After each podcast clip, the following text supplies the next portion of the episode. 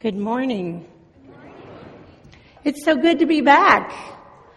It's been a while, and um, you know I've kind of been in hiding, but I've licked my wounds, and I'm I'm back in in uh, God's grace again. Thank goodness for that. And I'm glad to be here. Though, quite frankly, if I had looked at the date before I said yes, I would have said, "Oh heck no! Waking up at 4:30 was not in my plan." Let us go to God in prayer. We bow before you, O God, and seek your word and the words about to be spoken. Grant that choosing wisely among them, we may face the coming days with vision cleared, faith renewed, and unity restored in a way that points others to the cross. In your name we pray. Amen.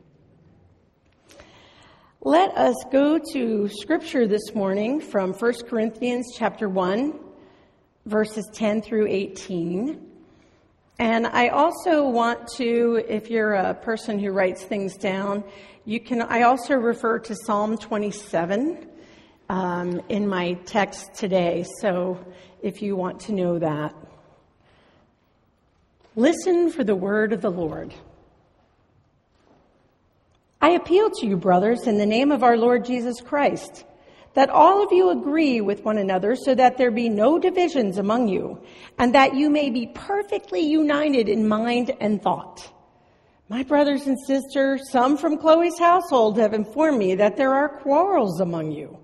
What I mean is this. One of you says, I follow Paul. Another, I follow Apollos. Another, I follow Cephas. Still another, I follow Christ. Is Christ divided? Was Paul crucified for you? Were you baptized into the name of Paul? I am thankful that I did not baptize any of you except for Crispus and Gaius. So no one can say that you were baptized into my name. Yes, I also baptized the household of Stephanas. Beyond that, I don't remember if I baptized anyone. For Christ didn't send me to baptize, but to preach the gospel, not with words of human wisdom, lest the cross of Christ be emptied of its power. For the message of the cross is foolishness to those who are perishing, but to us who are being saved, it is the power of God. This is the word of the Lord. Thanks be to God. So, Normally, when when Jason will ask me to preach here, I follow. I'm I'm a good you know filler in because I follow whatever the the sermon series he's doing for the time. But this text just ugh, I couldn't wait to preach it, and I'll explain why. I had a friend who I hadn't seen in 43 years. I've reconnected with, and she was coming down to spend the weekend with me. And this was back in uh, late January. And I was really excited. I haven't seen her since high school, but we kind of lost friendship in high school because we went our ways. But in junior high, oh my goodness, we were tight. Like we never spent a second without one another. And so I hadn't seen her in 43 years. And I thought, oh, she's spending a weekend with me. What if we don't like one another? You know, what if, you know how it is when someone stays at your house and you don't know them and you're kind of like, eh, I'm going to be exhausted when they leave. So she came down, and I can tell you, it was like we were totally back to being junior high kids. And it was so much fun. I mean, we, we talked all through the night and day, and we didn't go to church, I confess, that Sunday morning, because we just wanted to be together, and I didn't want to share her with anybody. So we went to the lectionary, which is my favorite go-to, you know, for scripture, and we looked up, and it was this passage. And after we read it aloud, I looked at her, I said, Oh my goodness, I have to preach on that. Look how Paul spoke here. And immediately I thought, gee, when am I preaching? I'm like, hmm, I don't know if it'll go. I'm like, but it's about the cross and we're getting in the Easter season and, and yeah, I'm going to do this no matter what the sermon series is. And I was so excited to sit down and write this sermon. You know, the, the scripture just spoke to me because Paul was so vivid and irritated. And I could just see him writing this letter like, mm, Like if, if they had pencils back then, he probably would have broken a couple. And if he was like me, he would have, before he sent that email, he probably asked three of his friends to read it first. Which is why he didn't start off with, what is wrong with you? But instead he started off with, dear brothers and sisters. But that is not what he was saying. And as he goes on, he lets loose and he starts being soft, but then you can just hear him say, why can't you just be like your brothers and sisters in Philippi? What is wrong with you, Corinthians? What to follow in this letter was so important. He wanted them to hear him and not close off his ears. Unlike Lucy from the comics, who looks at her brother Linus and demands he change the TV channel. And Linus says, What makes you think you can come here and tell me what I need to watch? Lucy says, these five fingers. Individually, they're nothing. But when I curl them together in a single unit, behold, they become a powerful weapon that is terrible to behold. Which channel do you want? says Linus. Turning away, he looks at his own five fingers and says, Man, why can't you guys get together and be organized like that? It's funny, but so true. Ephesians chapter 4, verses 1 through 6 says, As a prisoner for the Lord, I urge you to lead a life worthy of the calling you have received. Be completely humble and gentle.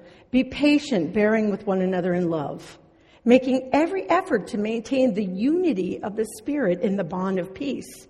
There's one body, one Spirit, just as you were called to the one hope of your calling, one Lord, one faith, one baptism, one God and Father of all, who is above all and through all and in all.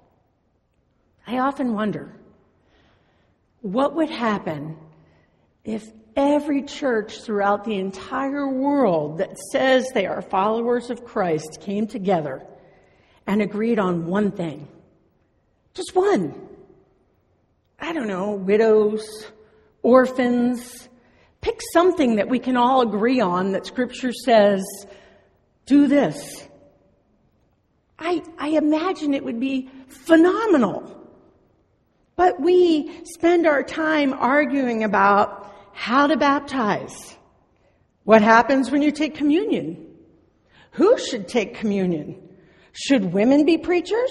Should homosexuals be preachers? Should you have music in the church? Should you not have music in the church? Psalm 133 verse 1 says, How good it is when all God's people live together in unity. Now I appeal to you that all of you be in agreement by the name of our Lord Jesus Christ, that all of you be in agreement and there be no divisions among you, that you be united in the same mind and the same purpose. I know you're sitting there thinking, that is impossible. But Paul will not settle for the status quo. There may, there may be no quick solution, but there can be no casual acceptance of disunity. I'm going to get back to that, but let's get to my favorite part where Paul rolls his eyes, because I love that he's crazy and passionate, and I feel like I, I get him so well. Um, he says, I belong to Paul. I belong to Apollos. I belong to Cephas. I belong to Christ. Has Christ been divided? Was Paul crucified for you? Different theologians view this section in two different ways. Paul is mentioning the great figures of the church, but they didn't have anything to do with the divisions. He's just giving an illustration to make a point, sometimes like I do. Some people idolize their preacher more than Christ. Some people idolize their church more than Christ. Some people idolize their programs more than Christ. For instance, when the pastor's gone, some people don't show up because the pastor's, you know, not there to take roll. He doesn't see that you're not there or not. And then you have that passive aggressive thing that happens with Christians in the community that go to different churches Oh, that's so nice that you like your new pastor. You know, our church is growing so much that we need an off duty officer because we have traffic and it's just crazy. That is not what we need to be about. The thing with the Corinthians is that they were far more concerned with polished oration than with the content of the message. And that's the culture we live in today. People are far more interested in what you have to say than how you have to say it. You can say all things, like our politicians, if you have cleverness of speech and are wise in your word usage. The second take on this section is that these great church leaders' names have been appropriated by the Corinthian factions.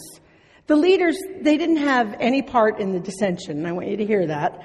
Um, you can clearly see that through Paul's outrage. The parties that claimed to belong to Paul were mainly Gentile. Paul preached the gospel of Christian freedom and the end of law. It's likely they were turning to their new liberty as an excuse to do what they liked.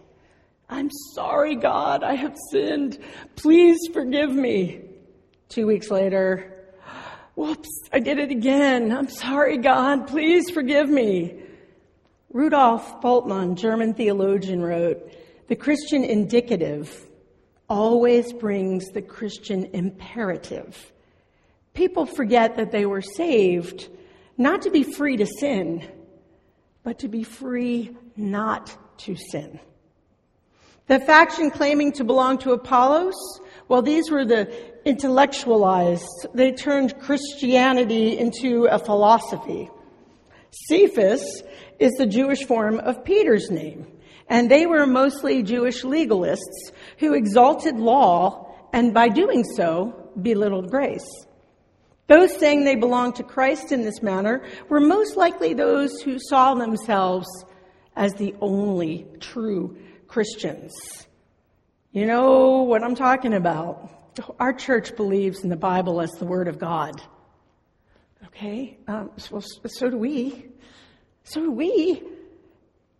Barclay's commentary states their real fault was not in saying they belonged to Christ, but in acting as if Christ belonged to them.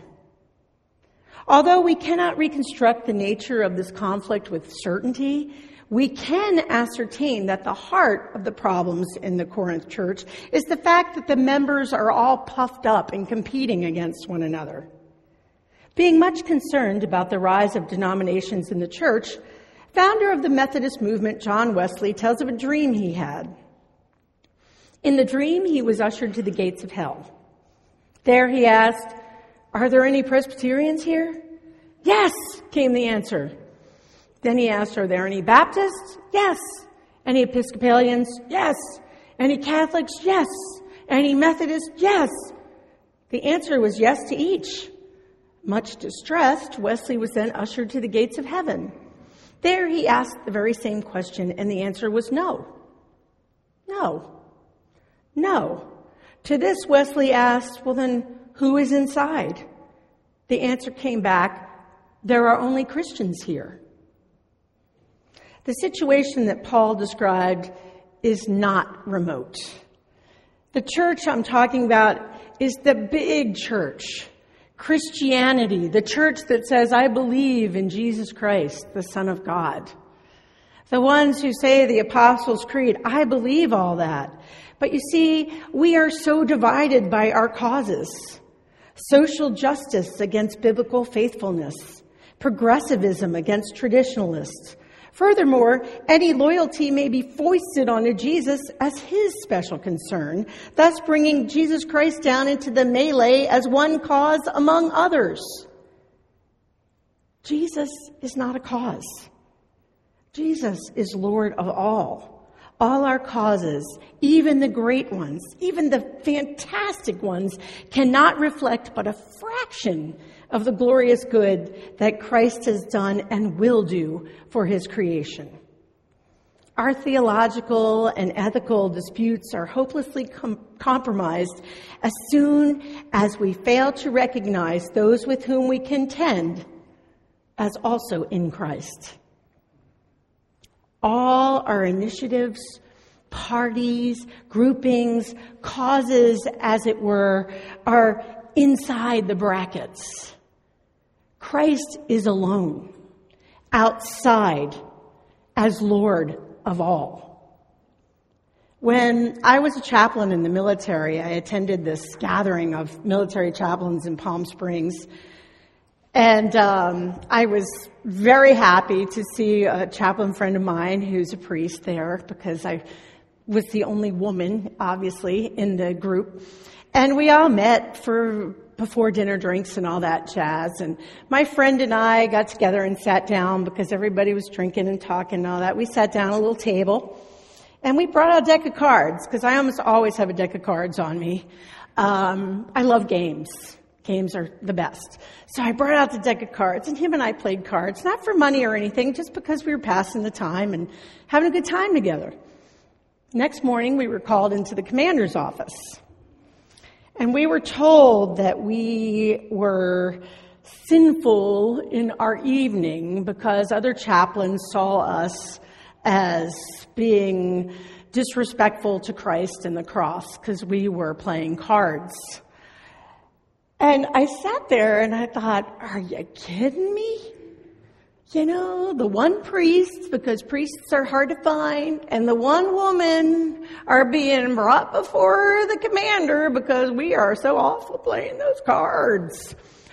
I'm thinking, man, if chaplains cannot get together and agree, how is the regular church member ever going to get together and agree? I, I, really? How does this work? How can we be united when we are all so individual?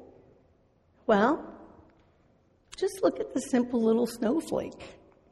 It's such a fragile structure, each unique in its own way. But look what power they can wreak when a whole bunch of them get together.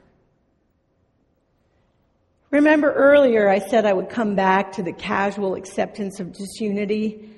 Here we are. We cannot sit back and allow that to happen because the definition of to unify means to become whole. So if the Christian church spends all of its time debating preaching styles, appropriate music, who's allowed to preach, who's allowed to take communion, we will never be fully whole. And if so, why bother saying the Lord's Prayer? Thy kingdom come, thy will be done. Because if we meant that, we would be reaching across the aisle, so to speak. Many Christians reach out across the aisle to other faiths, to Hindus, to Muslims, to Buddhists. But it's almost unheard of for a Southern Baptist to reach across the aisle to a Catholic, even though they have incredibly similar theological understandings of Scripture. When I applied a few years ago to be chaplain at my son's Episcopal school, I was told, dang, it's unfortunate that you're a Presbyterian. And, and I know that Presbyterians and Episcopalians are allowed to take communion together. So what's the big deal? Every time a Christian denomination tears down another, we diminish the power of the cross. Tonto and the Lone Ranger were riding through a canyon together when all of a sudden both sides were filled with Native American warriors on horses dressed for battle. The Lone Ranger turned to Tonto and asked, What are we going to do? Tonto replied, What you mean, white man? Paul calls on his listeners to overcome the quarreling and jealousy that have undermined the community. Paul frequently instructs his readers in other letters to be of one mind. For Paul, diverse people have one mind and one spirit through a common commitment to what? To Christ. He cannot stand special interest groups. His frustration is apparent in verse 13 with that list of rhetorical questions. Has Christ been divided? Was Paul crucified for you? He is indicating the absurdity of dividing into factions. The question is Christ divided anticipates the later argument that members are nothing more than the feet and hands in the one body of Christ, composed of people from every background. Paul writes that you be united, equipped, that you be mended, that you be completed in the same mind and in the same judgment. What does this imply about what Paul desires? The Greek words for mind and judgment refer not to affections and feelings, but to the working of the mind and its products. This text, this letter from Paul, aims at a unity of ideas, not feelings. During all the political rhetoric we have been hearing, I heard this fantastic quote on the radio and I was driving, so I couldn't write down who said it, but I just loved it. Everyone is trying to make a statement. No one is trying to make a difference.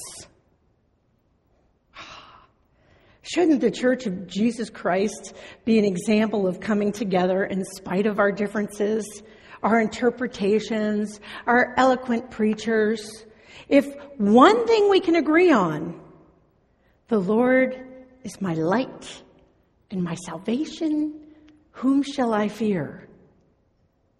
Well, let's start there. Winston Churchill said, When there is no enemy within, the enemies outside cannot hurt you in Christ, the chief source of our identity. It's not our hobbies, our socioeconomic status, our gender, our political party, or even our season in life. The chief source of our identity is Christ, who abolished all walls of separation that once put us at different tables in the seventh grade lunchroom. It is time for Christians to embrace this Christ centered intimacy with other believers. When I was in seminary, well respected theologian Walter Brueggemann said to me, Stick to the text, young lady, stick to the text. You see, I just wanted people to pay attention. So I often had big things and giant illustrations, which is why when I was asked, What slides are you going to have today? What this, what that. I said, nothing. Nothing. I must have been asked three times because they couldn't believe it. I wasn't having slideshows and comics and all that. I, I, we're unplugged. Because this text doesn't need embellishments. You see, Paul is saying to decorate the story of the cross with rhetoric and cleverness would have been to make people think more of the language than of the facts, more of the speaker than of the message.